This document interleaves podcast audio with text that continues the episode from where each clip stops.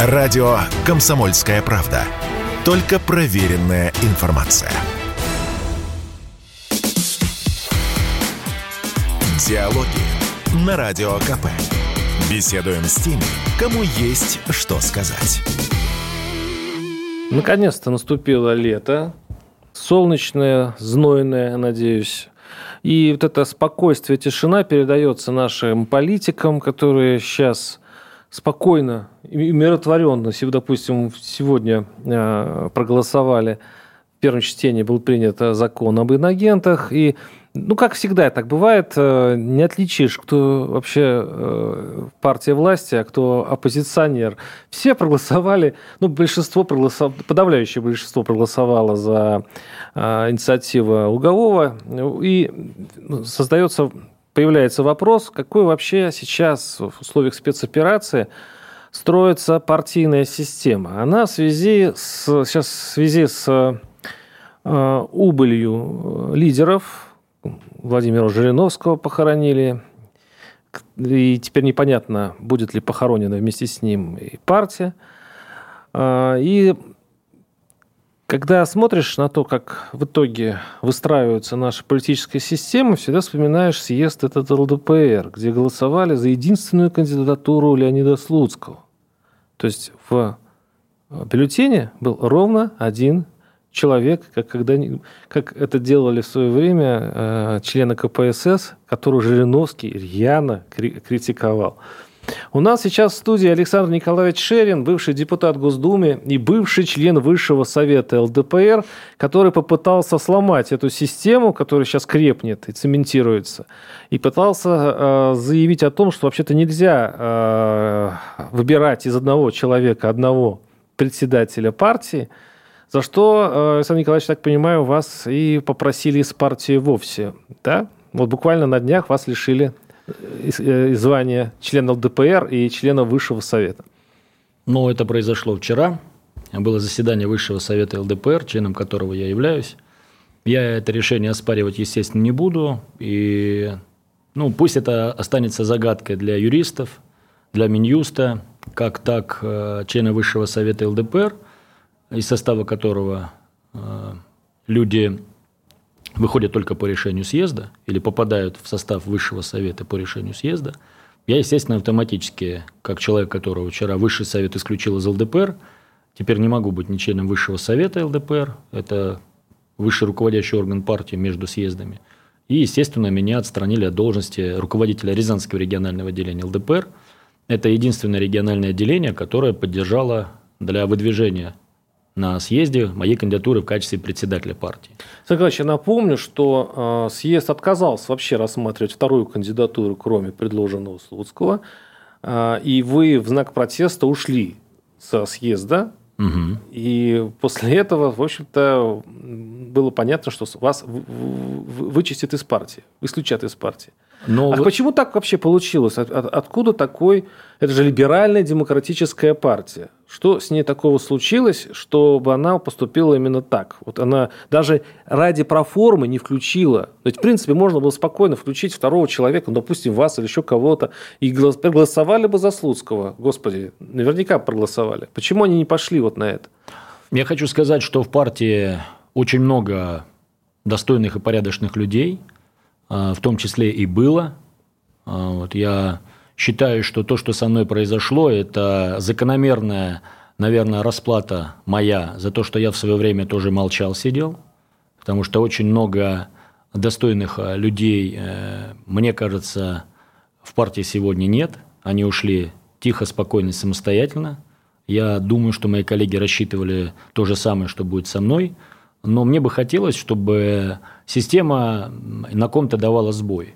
Что вот так вот тихо, спокойно, для того, чтобы не было какой-то грязи и шумихи, человек мол, молча ушел, а все продолжали бы делать свое а дело. А вы можете описать эту систему? В чем она заключается?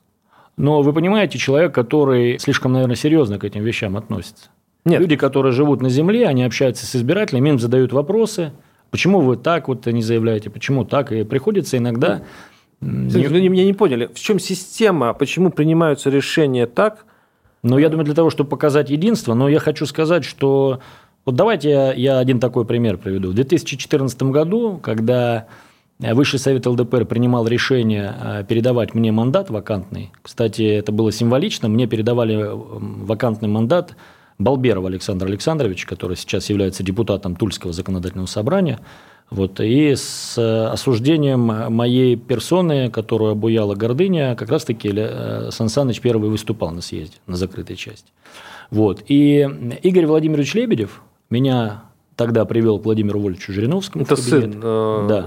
Владимир Вот. И Владимир Вольфович сказал, что вот коллеги рекомендуют передать мандат именно тебе, э, ты будешь нашим депутатом в Государственной Думе. И показал на э, Игоря Владимировича и задал вопрос. Ты знаешь этого человека? Конечно, знаю. В общем, все, что будет говорить Игорь Владимирович, это в том числе исходит от меня. Соответственно, я до сегодняшнего дня придерживаюсь такого правила. Мне никто никаких иных команд не давал.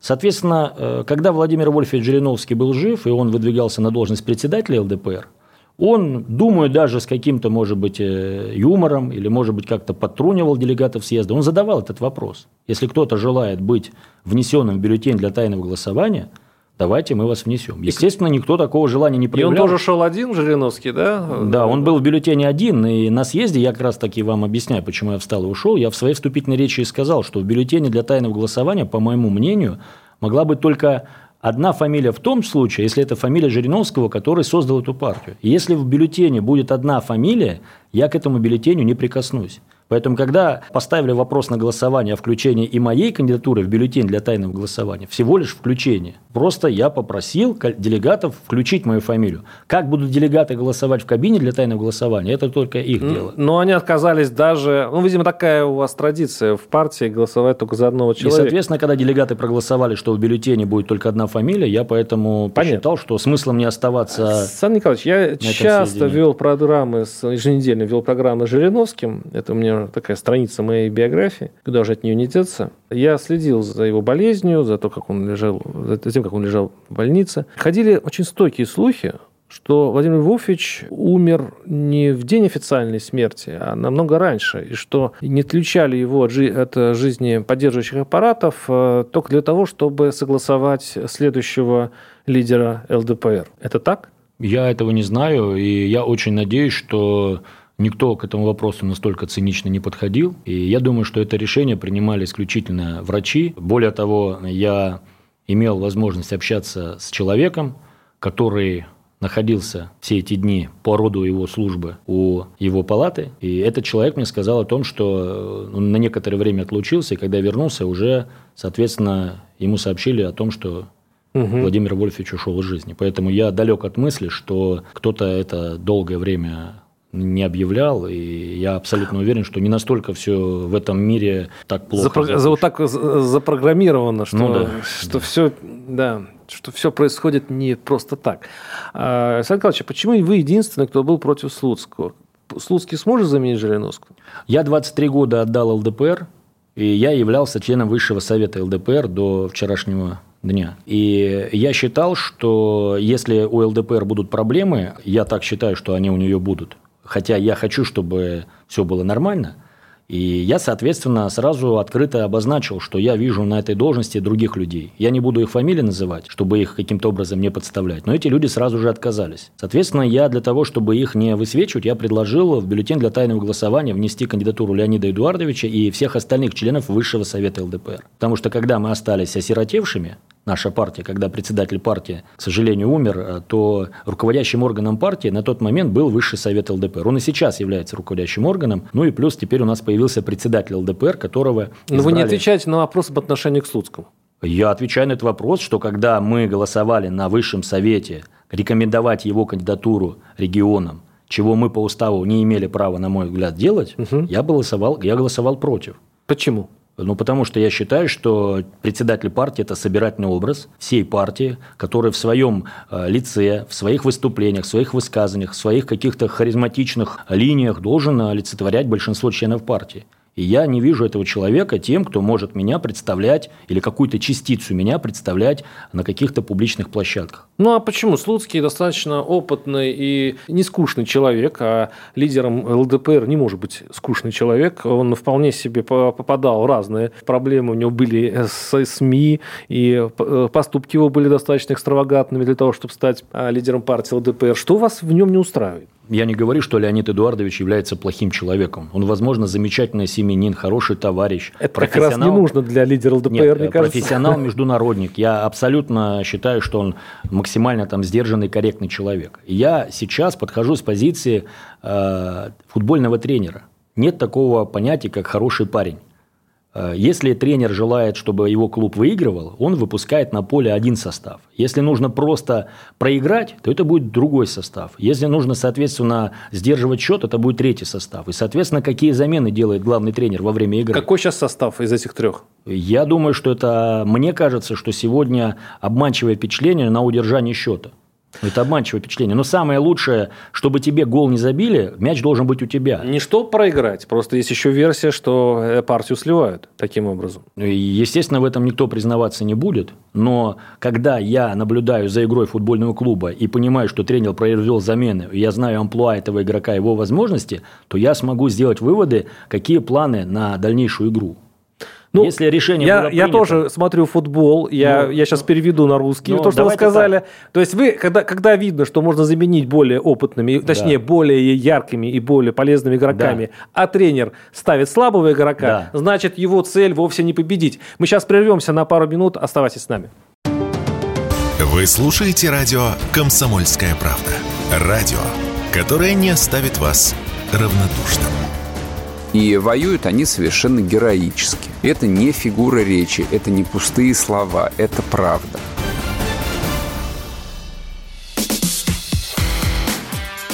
Диалоги на Радио КП. Беседуем с теми, кому есть что сказать.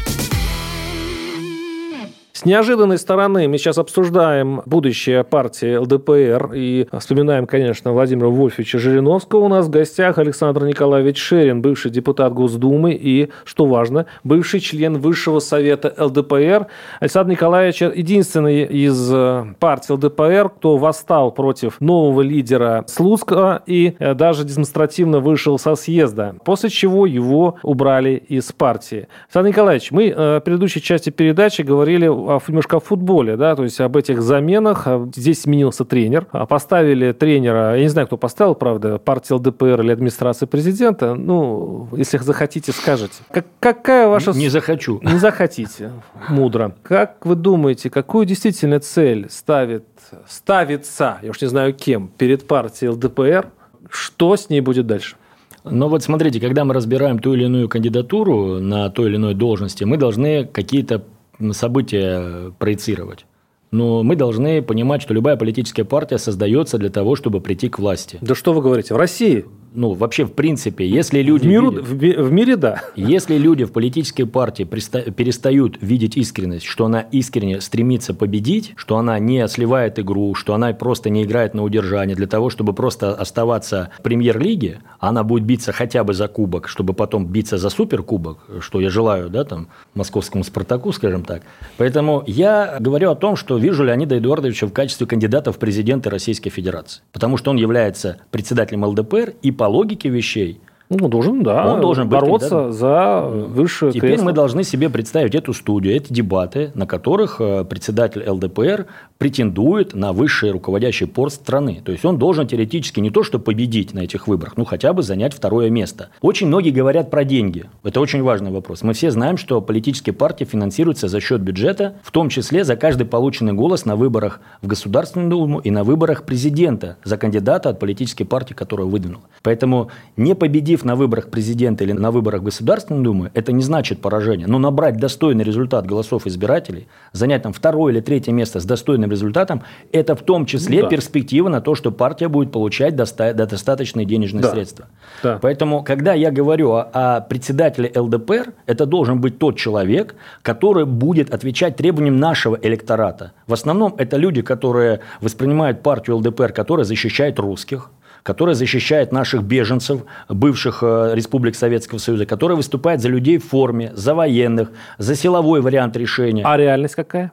Ну, реальность на сегодняшний момент, я, честно говоря, вижу, когда парня э, пытаются посадить э, в Прибалтийской республике на 5 лет за то, что он вышел э, с флагом России, и тишина. Реальность заключается в том, что ветеран боевых действий в моем лице, офицер-десантник, он оказался партии ЛДПР на данный момент не нужен. Просто когда ребята, которые сегодня выполняют специальные военные задачи на территории Украины, начнут возвращаться в Россию, и с ними нужно будет общаться, у каждой политической партии возникнет потребность найти среди своего актива тех людей, которые с ними найдут общий язык. Александр вы такое впечатление, что если это сравнить с футболом, то вот есть э, условный там Зенит, Зенит, да. Зенит, который, у э, которого деньги, лучшие игроки, лучший тренер, и у него ворота хоккейные, а у всех остальных ворота в 10 раз больше, чем должны быть. И, по сути, те, которые играют с, с этим «Зенитом», они все одноногие, у них руки, ноги привязаны, значит, чтобы они... Они скачут на одной ноге и делается все, чтобы проиграть,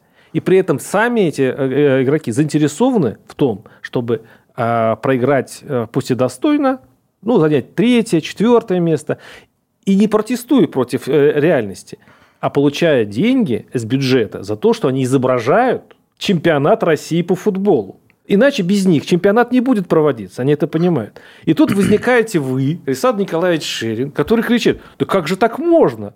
Но вы же давно играете в эту игру, где все прописано, где администрация президента назначает глав партий, где перед выборами Жириновский долго ругался. Он, он был одновременно и в 90-х душой и умом, и одновременно в 2021, где он понимал, что такая реальность. Но он все время кричал, ну как же, они все расписывают, э, кто будет первым, вторым, третьим, еще в администрации президента заранее, до выборов. А теперь вы говорите, ну как же так может быть? Да это реальность такая. И э, выборы Слуцкого из одного кандидата, это тоже только вопрос в чем? Выйдет ли в первую лигу ЛДПР? Выбросит ли его из чемпионата? Или она останется среди нашего квазиполитического а, пространства изображать из себя оппозицию? Я не считаю, что ЛДПР изображает оппозицию. У нас э, квазиполитическая система. Я считаю, что президент страны не может постоянно давать всем посылы сверху. Он должен видеть, что формируется гражданское общество, этим должно заниматься в том числе и политическое сообщество, политические партии, и должны снизу идти какие-то сигналы. Потому что если мы вспомним, сколько Владимир Вольф Жириновский говорил о необходимости начать специальную военную операцию на Украине, и сколько людей... Он были... про войну говорил. Ну, в том числе. Я хочу напомнить, Он не что... говорил специальной операции, я хочу я напомнить, помню. что весной 2021 года в интернете запускали значит, сбор подписей за привлечение меня к уголовной ответственности за то, что я как-то позволил себе фразу о нанесении примитивных ударов по территории Украины, если это потребуется. Поэтому кто-то, не только президент, должен набираться смелости и, соответственно, Э, эту вещь озвучивать. Но наступит такой момент, что, конечно, политическая система, она может быть удобной, она может быть стабильной, спокойной для того, чтобы не раскачивать государство изнутри. Но наступает такой момент, когда у главы государства очень серьезные стоят перед ним задачи, и он должен почувствовать, что за его спиной есть мощные, сильные, харизматические политические лидеры. я очень хочу, чтобы Лукашенко долгие годы еще руководил Белоруссию и долго-долго жил. Но я боюсь даже представить, кто может прийти на смену Лукашенко в Беларуси и как это государство будет относиться к России потом. Поэтому я сегодня говорю о том, что государству, как и организму, стоять на двух ногах было бы устойчивее. Потому что если есть одна политическая партия, на которую опирается власть, как это было в Советском Союзе, опиралась на КПСС, и если партийная партноменклатура всегда привыкала к тому, что ей дают указания сверху, то наступает момент, когда надо кому-то взять на себя ответственность и принять решение, да. то потом они ни Горбачеву не смогли помочь, ни себе, ни стране. И к власти потом приходят такие, как Борис Николаевич Ельцин. То есть вы хотите сказать, что э, власть сейчас Создание сторонится харизматиков? Она не хочет харизматиков, она хочет э, исполнительных людей, даже среди оппозиции. Ну, если, ну, в том числе, мне кажется, да. Но мне кажется, что это не э, запрос э, главы государства, потому что человек абсолютно, ну, я думаю, способен конкурировать с любым политическим лидером сегодня. Речь идет о внутриполитической системе. Почему? Вы посмотрите на окружение Владимира Владимировича и посмотрите, как формируются партии. Вы видите харизматиков? Если ты э, слишком ярок, то ты вряд ли окажешься среди лидеров партии. Посмотрите, кто у нас в, в Госдуме. У нас Жириновский единственный освещал собой и вообще привлекал да. к Госдуме хоть какое-то внимание Согласен. общества. Я еще тогда говорил, цените Жириновского, при всем при том, как к нему не относятся, да. как клоун и так далее. Но он, по крайней мере, был ярок. И ушел Жириновский. Кто в Госдуме? Серые пиджаки. Не, ну я так не могу сказать о ну, своих пос... бывших коллегах. Ну, не, что я а, они для общества, Госдума слопнулась, она исчезла. О Госдуме говорят только в плане, что она очередной раз какой-то э, какой законопроект странный родила. А уже все, сами личности исчезли. Поэтому и первое лицо государства, и вообще наша система, мне кажется, генерирует именно людей в футляре. Это как... не, не было ошибочного мнения, что быть ярким политиком – это значит постоянно критиковать э, власть и, соответственно, критиковать главу государства. Особенно в нынешней ситуации. Я так, считаю... Так мир устроен. Нет. Оппозиция нынеш... критикует власть. Так в... устроен мир.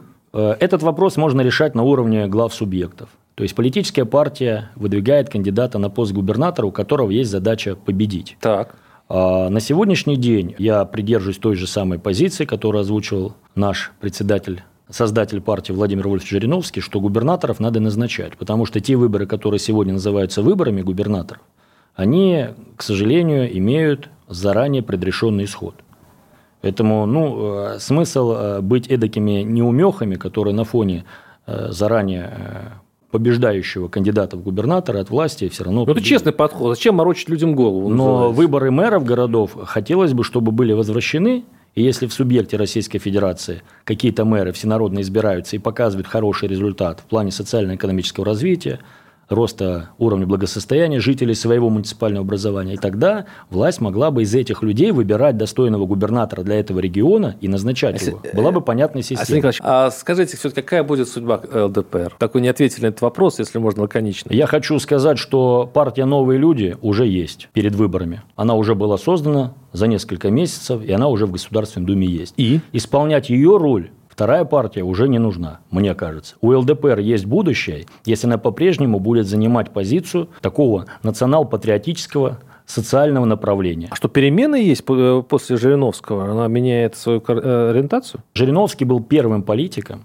который начал говорить о защите русских. И он был первым, кто не стеснялся говорить о том, что нам необходимо не разоружаться, а вооружаться. Так. Усиливать так армию. Все так сейчас говорят. И если об этом будет говорить человек, который не то что в армии ни одного дня не служил, я сейчас говорю не про Слуцкого, а вообще в целом, а иногда даже с такой долей скептицизма относится вообще в принципе к людям, которые в армии служили, то в это будет очень плохо вериться. Вот мы с вами про футбол говорили. Да. Рано или поздно болельщики перестанут ходить на стадион, Именно. покупать билеты. И тогда содержать вечно команду дотационную будет сложно. Если кто-то считает, что у него огромное количество денег, и он может содержать долгое время команду, то когда перестанут ходить болельщики и за команду перестанут голосовать, заставить людей прийти за партию проголосовать, а это нужно минимум 10 миллионов избирателей, чтобы пройти в Государственную Думу, будет сложно, потому что нужна идеология и честная позиция, чтобы в нее поверили Александр Николаевич, они отменят э, матчи.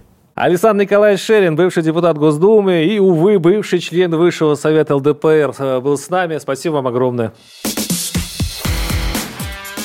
Диалоги на Радио КП. Беседуем с теми, кому есть что сказать.